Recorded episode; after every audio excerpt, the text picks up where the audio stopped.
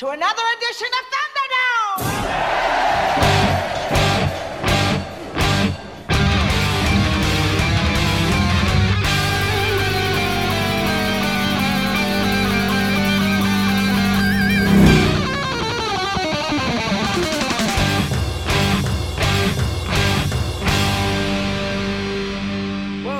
the Mad Max Minute. We're glad you came to this audition and we look forward to what you have come to show us. But first, let's talk about Mad Max Beyond Thunderdome one minute at a time. I'm Rick, And I'm Julia. and today we're talking about minute 13, which begins with Auntie monologuing to some sultry saxophone backing, and it ends with Max revealing that his fly swatter can kill more than flies.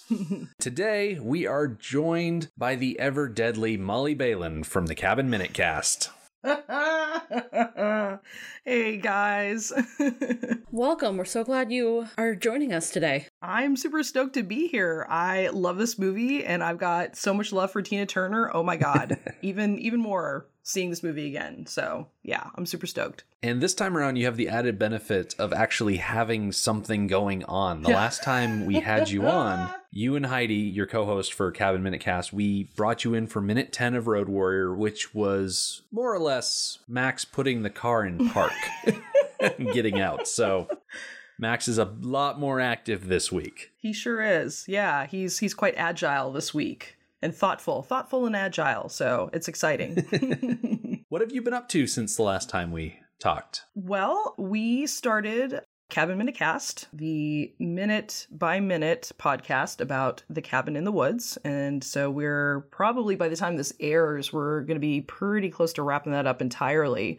So you've you've got us at the the bookends, so to speak. So yeah, I've been doing doing that. So talking monsters and tropes and lots of blood and it's been it's been really wonderful it's been a really great ride and it's been wow you know it's been a commitment so Yep. As we're recording this, you and Heidi have just gotten to the part of the movie where the purge button has been hit. yes And this next week coming up, I know I'm destroying the illusion of when these episodes come out versus when we record them, but next week is all of the elevator doors opening and carnage and blood flying everywhere. It's one of the most iconic and exciting parts of the Oh. movie, and I can't wait to listen. yes yeah this is this is where it all comes down this is kind of what everyone's waiting for this is the real you know the real horror main event so to speak so yeah we're we've waited through like 40 minutes of the movie more than that actually yeah because we're we're uh you know the the initial top half of it you you just get a lot of tease and then you know people start getting picked off and now we we up that pace so yeah the body count uh goes up dramatically at this point so yeah it's a, it's a good part to be in it's the the exciting part so yay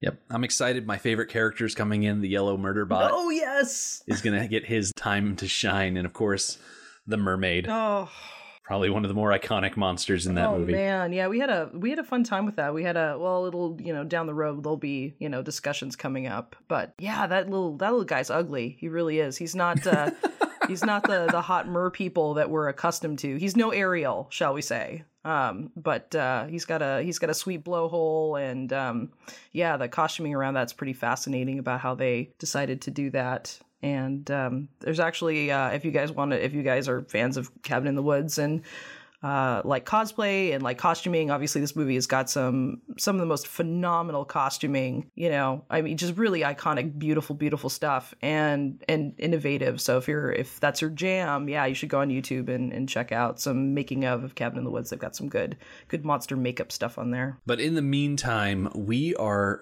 back in with Max. He is in Auntie's penthouse, and she has just, at the tail end of last week, instructed her saxophone player Tun Tun to play something tragic. and so the first couple of seconds of this minute is Tun Tun leaning in and starting to play. Yeah. So, have you guys talked about much saxophone? I mean, because 80s saxophone was such a big thing, and we just really don't get saxophone like that. Like that's that was such an iconic instrument in my understanding of that decade. You know, like a Kenny G had a, you know a, a, a what do you call it, a soprano sax, and you know this is I know it's like post apocalyptic, but Um, did you guys ever like play any type of saxophone in school? I just feel feels like this is the the sound of the '80s, and we just don't even hear it anymore. I was never a sax player, and and honestly, I'm not a particular sax fan either. It's fine. It's just not something I seek out. but I do think that I have to credit the 80s sax craze leading up to the infamous Bill Clinton playing saxophone on Arsenio Hall, right? Yeah, totally. Largely, well, ma- largely, it's a strong, but partly crediting 80s sax with helping to get him elected. Mm, wow. If we hadn't recently come off this craze of 80s saxophone, would that scene of Bill Clinton have made such an impression on the United States? I don't think so. I think you're kind of blowing my mind right now. I think you've really completely recontextualized a whole presidency for me in this moment. like, holy crap, you just laid down some like heavy political commentary. you're right though. It really made him look cool. You're right. And and he was very attractive to to young voters, I think as a result of that that, you know, we take it somewhat for granted now. I mean with, you know, Barack Obama, I think even when he was on, you know, comedians in cars getting coffee, where I'm like, holy crap, like the president did a TV show, like a comedic TV show. And I think when Clinton did it, it was just such an edgy thing at the time. I think you're really onto something there that, you know, garnering that that youthful vote that he's he's a cool dude. He'll be a cool president. Yeah, thinking of the presidents prior to him, we had Bush and Reagan. and, well, Carter was before Reagan? Okay. They were older and might be called stodgy. And Bill Clinton comes in playing saxophone, and he's just completely different. And I think the country was ready for something completely mm-hmm. different. Yeah, yeah.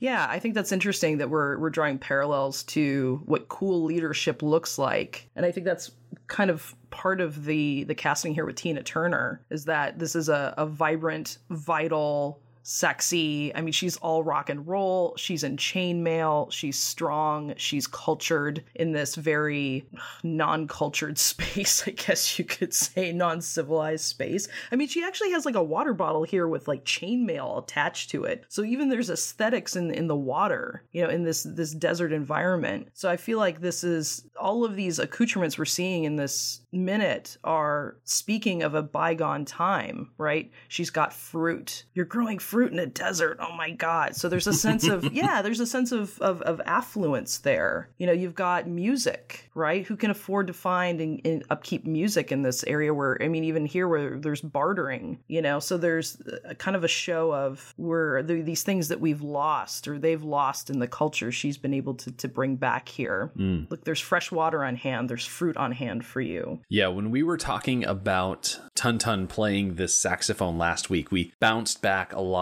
to the first Mad Max movie mm. where Jesse's instrument of choice was a saxophone. Mm. And I think out of all the different types of instruments you can find out in the world, a good brass instrument, granted, any instrument you take good care of can survive for a long time, mm-hmm. but a good brass instrument would probably require a less dedicated amount of upkeep than, say, a $2,000 violin or something like mm, that. No, mm-hmm. that's fair. Yeah. What's the little piece of wood that has to go in the mouthpiece? Oh, the reed. The reed, yeah, those might be a lot harder to come by. Mm-hmm. And if your reed is in quality and in good condition, then you're not going to get a good sound. Hmm. Where it's just a little bit of wood, though. You might be able to make them. You might find someone who's coming to Bartertown with a load of wood from like a salvage wrecked house somewhere and somehow find a craftsman.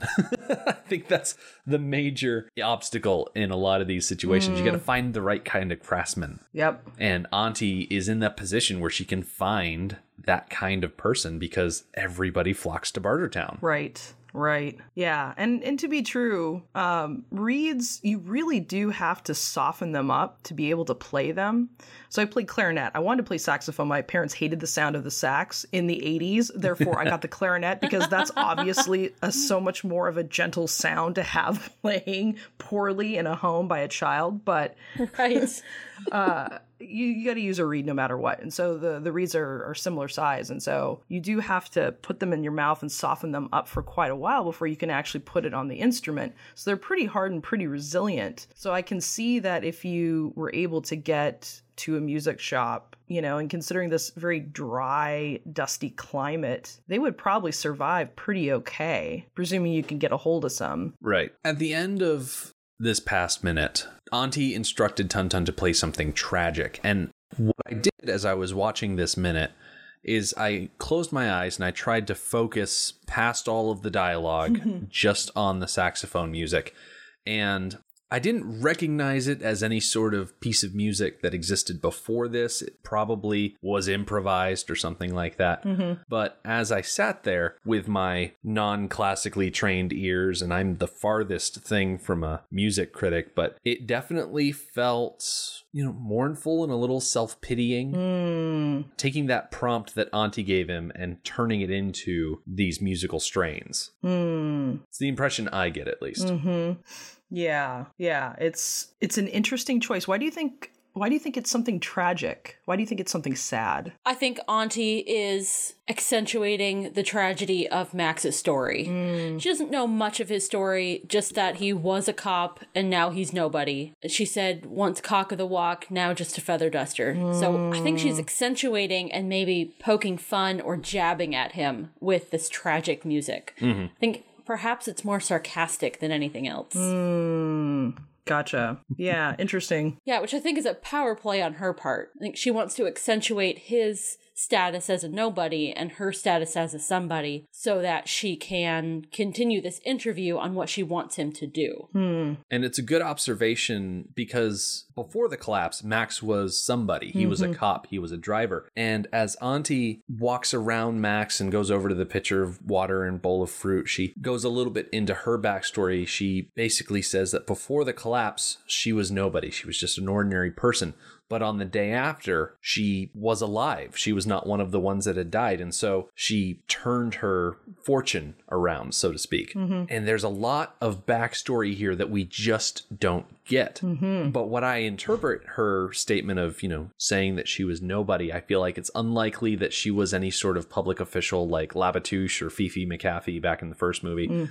I was trying to nail down what I think the best backstory for her would be. And honestly, I actually found it really difficult because I wanted the narrative that I thought up in my head to fit into the character that she eventually becomes as Auntie. Mm-hmm. So I have a couple of different ideas. The first one, I thought she would be a really good nightclub manager. Yeah. That way, she is actively involved with the music scene. She's using that natural charisma and leadership that she has. Maybe she was the owner of a place like the Sugartown Cabaret, you know, a lively place that even though the world is falling around, people still flock to it.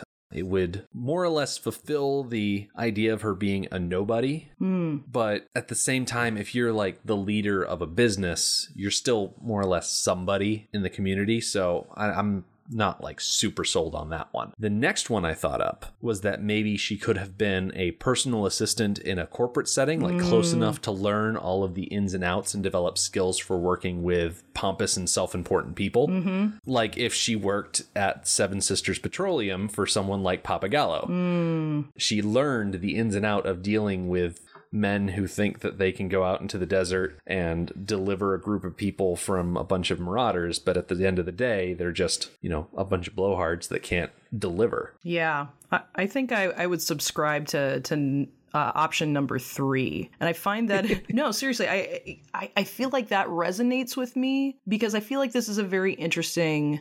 This is a very interesting comment because she doesn't give you backstory because she doesn't find it to be important. She finds what's important is I was nobody and now I'm somebody. So, what's interesting to me is that Max is living out of a trauma. You know, he he happens to have the skills in which we're going to see here in these next, you know, couple of minutes to survive in this new world, but she didn't she wasn't on top of the heap in the last world so history doesn't mean anything to her. This world is one she carved in. This is the one that she ended up really making something of herself quote unquote too. So i find it interesting that his backstory is meaningful and hers really isn't. She's just dumped it. It's not you know, e- even her rise. She doesn't even talk about like, then I did this and this is, and then this happened and then I, I became this person and then I had these experiences. It's not even important to her. And we're going to see later on in the movie another group of people, not to ruin things, where, where history and mythology is very paramount to them.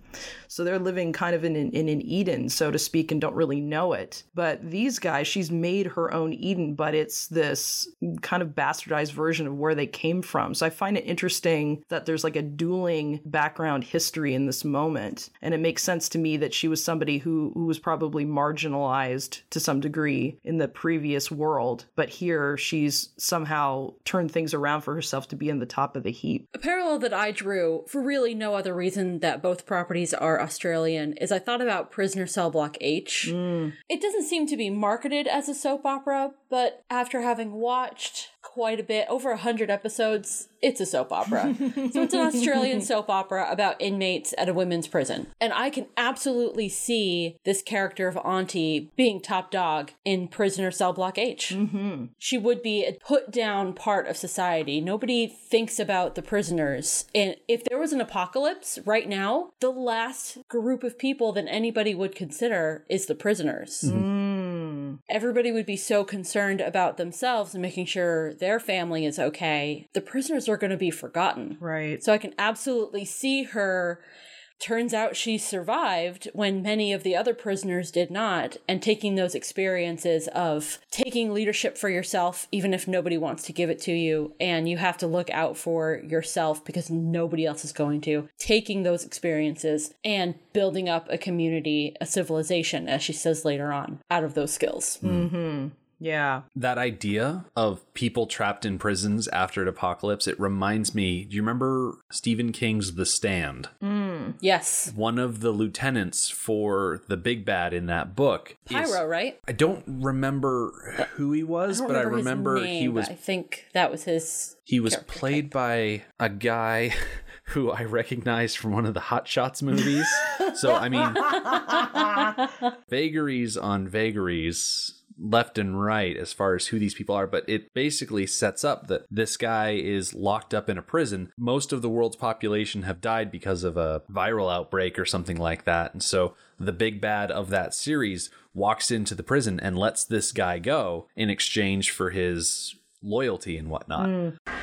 Hey everyone, it's Rick in the editing booth. I can't leave well enough alone knowing that I couldn't remember this actor's name. So the guy I was thinking of was Miguel Ferrer, and he played the character of Lloyd Henreid. He was locked in prison, and the big bad of that movie, Randall Flagg, came and got him out of prison. The Hot Shots movie I had in mind was Hot Shots Part 2, and in that movie, Miguel Ferrer played Harbinger. He had this great line, Ward. It's fantastic. Definitely go check it out. But anyway, back to the episode.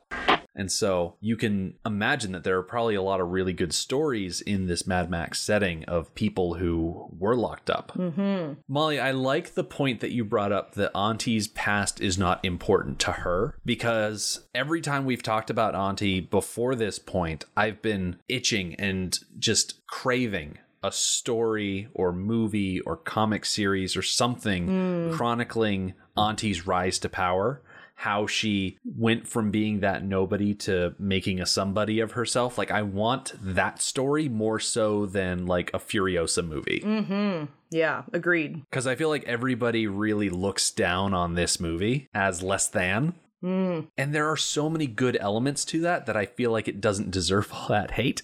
oh my god i you know i 100% agree with you and and before i went into you know doing the research on this i always had of all the movies this one was the one that i loved the most even counting fury road which is a masterpiece this is the one that i love the most of the four and i feel like this got it all right. And I know that people have given it a lot of slack, like you're saying. People hate the, you know, and, and not to ruin things, but there's going to be a group of people they're going to come across, you know, mm, you know, an hour into this movie. And so it, it really shifts hard. And I think even the the arrangement of the writing, you know, once you go through the whole movie is very counterintuitive. It's not classically what we would expect to. We would not classically expect to start out with this scene considering what happens over the course of the movie.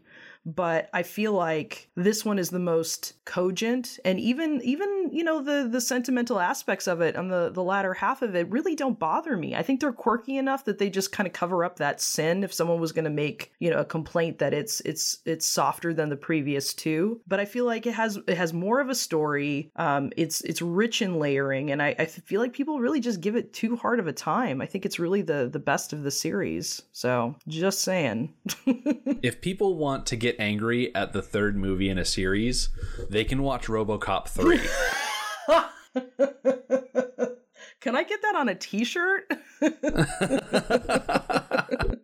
Legit. Absolutely. Yeah. yeah, but you're right. This is a really strange series in terms of likability you know? I mean it's mm-hmm. it's almost like terminator in that you're like oh wow you know the first one is good but the second one is magnificent you know? So you almost feel like it's out of the the goodness is slightly out of proportion what we we normally expect. I mean good god i just watched jurassic world against my wishes recently because i was like i know what this is. I know you're gonna go you're gonna bring some dinosaurs in. They're gonna you know you're gonna misunderstand how to keep them. They're gonna eat everybody. It's gonna happen again. You guys just keep doing it. It's like making home alone again again. So, you know, I understand where you're just like, you just keep pumping it out. It gets to be, you know, like Rocky or whatever. But, you know, this is such a strange series because it is just so creative. It's like in, it's in they're like indie movies, you know, and, and of the time, this is so interesting that, you know, in, in the mid 80s, you've got like Back to the Future and you've got Indiana Jones and, you know, you've got Lost Boys and there's all of those elements in this, but it's not a, a domestic production, you know, speaking of the US domestic productions. Mm-hmm. So it's a little bit, you know, a little bit of quirk, but yeah, I'm, I'm, you know, I will, uh, I'll take anybody the Matt who says that this is the poorest of the series. Seriously. yeah, so much for history. so Auntie offers Max water and fruit. She's got the water hanging up in that little chainmail pitcher. She's got the fruit sitting there on a bowl, and she picks up an apple herself. And Max cautiously steps towards Auntie and reaches towards the bowl. I like that Max is very untrusting of the situation. Mm-hmm. He's been very aware of what's around him ever since he got off that elevator that they rode up in almost taking mental stock of exactly where everybody is in this room and what they're doing and what they have. And even now, in this instance where he's being shown some hospitality, like he knows this is not the kind of thing that you experience in the wasteland. People don't just offer other people food and water. Mm-hmm. Something has got to be up. Mm-hmm. Yeah. And so the next shot we see is behind Max as he reached down and we look up at Auntie and she has this piece of fruit in her hand and she takes a bite out of it. And I'm not quite sure how to like describe the way that she bites out of this fruit. she bites out of this fruit like it's a signal for someone to attack. Mm-hmm. Yeah. Yep. Which exactly, I think the directing and the acting in that very moment isn't great. Mm. It's just so obvious that it's a signal Mm-hmm. that no wonder Max saw it coming and was prepared. Mm-hmm. It just could have been more subtle. It could have been, yeah. Yeah, I think this is a really good moment because before he, you know, gets up to this point and he's trying to get in the door, you know, track down the pilot. You know, he's basically like, look, I, I, I have skills. I don't have anything to bring in physicality, but I am the skills. And so I feel like this is, you know, it's that showcase of he's learned, he either had a lot of these before he walked into, you know, this post apocalyptic situation that he's found himself in for whatever the last two decades, but he's also honed them and being there. And this is, these are all those characteristics that are ingrained in him in terms of skill. He has an awareness of surroundings things. He has the ability to to be agile, be quick. They made a comment about him being quick. So he's know literally you know dodging an arrow here, and you know, and he has the capacity that his awareness of his surroundings are are good enough that he understands how to use basic things as weapons. Like he uses like a I guess you would call this a platter that he ends up you know, tossing across the tossing, I don't know, like a like Captain America style with his shield to take somebody out, pushing down on a table to take out another couple of of combatants, so to speak. So he's got, you know, quite a bit of of capacity just in him. So which is a part of, you know, it's you know, it's the it's the trope of the plot, but also to show Auntie that he's capable, but this is also just like who he is as a person. These are the the qualities that he's developed and, and are now ingrained for him to survive. I think one of the major drawbacks to this fight scene is that the guards, Iron Bar and the Collector included, they only attack one at a time mm-hmm. when there's it's literally a four against one fight. and despite Auntie's enthusiastic signal for them to fight, they don't all rush him at once. I mean, the most we see is Iron Bar raising his fist threateningly with his, I guess, it looks like a Brookstone meat tenderizer that you get out of the masculine kitchen section, you know? They have those gadgets that are specifically tuned for guys so they can feel, you know, masculine in the kitchen. But Max is so attuned to any change in that room that Iron Bar just makes this little shifting sound with his equipment. And so Max, his spider senses start tingling, and he, instead of grabbing a piece of fruit, takes that platter that we were talking about and he flings it across the room. And I, admittedly, was unaware of Max's throwing disc skills. I mm-hmm. mean, I don't know if the MFP officers and the local fire brigade back before the collapse, maybe they had weekend fundraisers where they all played Ultimate Frisbee or something like that, but I was unaware of this particular skill that Max had. Yeah, I've, it's quite impressive, actually. I mean, you know, I I appreciate because I suck at ultimate frisbee. I just suck at frisbee. If I can if I can get it to just move, so I think to to be able to to do this on command is impressive enough as it is. You know. Iron Bar certainly isn't any better because he completely misses the opportunity to catch the platter and takes it right to, I want to say, either the upper chest or throat. Mm-hmm. My guess would be the upper chest. If he took it to the throat, I can't imagine him getting right back up to continue the fight. Mm. Although Iron Bar throughout this movie does prove himself to be rather impervious to injury. Yeah, he's very resilient. He's kind of bouncy. Yeah. Yeah. After Max takes out Iron Bar, you mentioned another one of the guards. He steps forward and he has a wrist mounted crossbow, which I always appreciate seeing the old hits brought out in new contexts. we saw so many wrist mounted crossbows. It's nice to see that they're still in wide use, even in the third movie. Well, when you find something that works really well, you know. Yeah. It probably would have been good if the guy using the crossbow had the ability to shoot it effectively. well, he effectively destroyed an instrument. yeah. And he narrowly got Max. I was wondering about the destruction of the saxophone. Considering that saxophones are probably pretty hard to come by, I wonder if someone's going to be punished for the destruction of this one. Mm-hmm. Yeah. I actually wonder if it's destroyed beyond repair because it's a fairly small hole and it seems to be at the end of the horn. So you think it can be repaired I'm wondering with if, the technology that they currently have? I wonder if they can take like a little ball peen hammer and like go You'd to- inside the horn and just kind of tap out the bent bits. They have to weld it back together too. Mm-hmm. Yeah, like a little little patch weld, and that might well, it, it would definitely alter the resonance of the horn. Mm-hmm. It wouldn't be perfect. Do you think they have welding technology? Now, welding requires fuel. Right. I think MacGyver once did a spot weld using a nickel and a couple of jumper cables attached to a car battery. That's awesome. now, granted, that was an episode of MacGyver, so it's not rock solid science. Right, but the car battery is the fuel. He would eventually use it up. Yeah. So if you can patch some sort of welding system through the power generated by Bartertown, you could probably get a good welding workshop together. The trouble is getting all of the necessary parts to make that melting and fusing reaction. Right, and the skill to do it. Yeah. So it's much more likely that they would be able to repair it in this movie as opposed to Road Warrior. Right. Absolutely. Right. Yeah. And they do have the benefit of, you know, a pretty decent electricity infrastructure. So it's possible that they do have, and, and it's a bartering hub, you know, maybe somebody's got some propane laying around, you know, I don't know. Uh, I don't know. How do you? I mean, do you use an acetylene torch for something like that? I'm not sure, but they do have to repair vehicles. Mm-hmm. You know, so they must have some, you know, leftover mechanism to do that. I do feel kind of bad for Tun Tun though. Because he wasn't necessarily involved in the attack. I mean, sure, he's more or less part of the set dressing, but he wasn't actively attacking Max. He was just sitting there playing saxophone, and then someone shoots his instrument. It's, oh, It's unfortunate. Yeah. And when you think about it, that instrument is his livelihood. Mm-hmm. That's his job. And if he can no longer fulfill that job, what's going to happen to him? Maybe he's really good at whistling. He better hope so.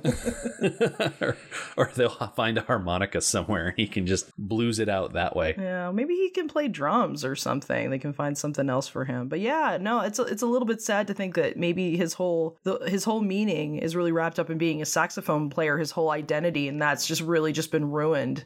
You know, there's a whole this was his inciting incident to to have a, you know, like a 5-year depression, you know. I was a saxophone player in the apocalypse and now no more, you know. What happens to the guard that shot the wrist mounted crossbow is at one point awesome, but at the other point just so silly because Max grabs the wrist with the crossbow. He put his other hand on the guard's belt and he flips him up over his head down onto the ground, hitting the end of the little table that was holding the fruit. There's a second guard at the other end of that table. So as the first guard slams down, the table flips up like a lever and it smacks the other guard in the face. And it is so Three Stooges that not even Tina Turner can believe what she's seeing because Auntie, especially at the tail end of the shot, has this look on her face of just pure disbelief as if to say, A, I can't believe Max just threw my guard like that, and B, I can't believe my guard just stood there and took a table to the face. Yeah, I feel like that's shocking to her on a couple of levels.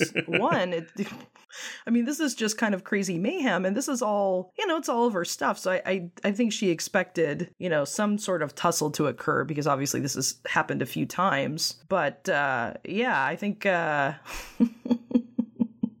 the way in which it happen it happens is is rather shocking to her. And I love this expression on her face and the, the shot here of her like being a little slightly off to the the right hand side, being like, "What?" Just like wrecking everything. That expression on her face of shock is definitely what my face looked like when we got to the next shot, where the collector comes in from the side with this giant battle axe that looks straight out of some sort of Viking movie, and he swings it down at Max. I wonder where did he get the axe? Why does he think he should be involved in this fight? Because Max doesn't even take a full step back. It's a half step back. The axe goes down between Max's feet, and the collector just sits there with the axe embedded in the floor looking up at Max. And then, oh, he steps to the side of the axe, kicks the handle, and the handle goes right up into the crotch of the mm. collector. And we get the shot that really I didn't necessarily ever want to see. I never wanted to see Frank Thring's more or less O face. oh, but it's it, I just- oh, yeah. I just didn't need that. it is magical though. it serves him right for thinking he can tango with the big boys. Yeah, yeah, yeah. I mean, you're right. He doesn't. Um, he doesn't appear to be a gentleman who would carry a battle axe, nor should he wield it. No, he looks like the kind of gentleman that would complain about a battle axe referring to a wife back at home. he, he looks like the kind of guy who would use that type of verbiage. Mm-hmm. Yeah. Amazing. Yeah, his entry and subsequent exit from this fight is very quick. Yeah. Someone that re enters the fight, though, is Iron Bar. Coming back once again, he slips a noose around Max's neck and then pulls it tight. And this is. This tool goes by several different names. It's a catch pole or a control pole, depending on who you ask. I was trying to figure out where this device originated, and I really couldn't find a ton of information. The one thing that actually gave me dates and whatnot is from the Ketch-All Company. That's Ketch with a K and an E as opposed to a C and an A. But they started manufacturing these things back in 1952. And with how simple it is, I expected it to be a lot older Hmm. because it's literally just a rope through a tube. Yeah. Right. I mean, this looks like something that you would use to to try and grab animals and control mm-hmm. animals, basically. And typically, that's exactly what they're used for. I don't want to go too far into the product description of the, the Ketch-All company control pole because they're not sponsoring us and I'm not giving out too much free advertising more than I already have. But yeah, it's basically you slip it around the neck of an animal, large or small, and it gives you an element of control without having to get too mm-hmm. close, Right. which is exactly what Iron Bar is fine with because Max has some height on him, to say the least. And Iron Bar wastes no time in cinching that noose about as tight as he can get, and he wraps the cord around his hand so it just doesn't slip out. And the look that Max gives Ironbar as he does that slow turn to look around at him, that is not the kind of look that you want to see coming from someone that you're on the other end of a pole from. No. Because he's been able to sneak a finger underneath that line so it's not tight up against his neck. Max still has an, a modicum of control. And Ironbar just looks so proud of himself mm-hmm. for looping Max in like this. but that expression quickly changes because Max puts his fly swatter in his mouth, pulls on the handle, and there's a knife in the handle, and Ironbar's expression drops. his eyes go wide. Like?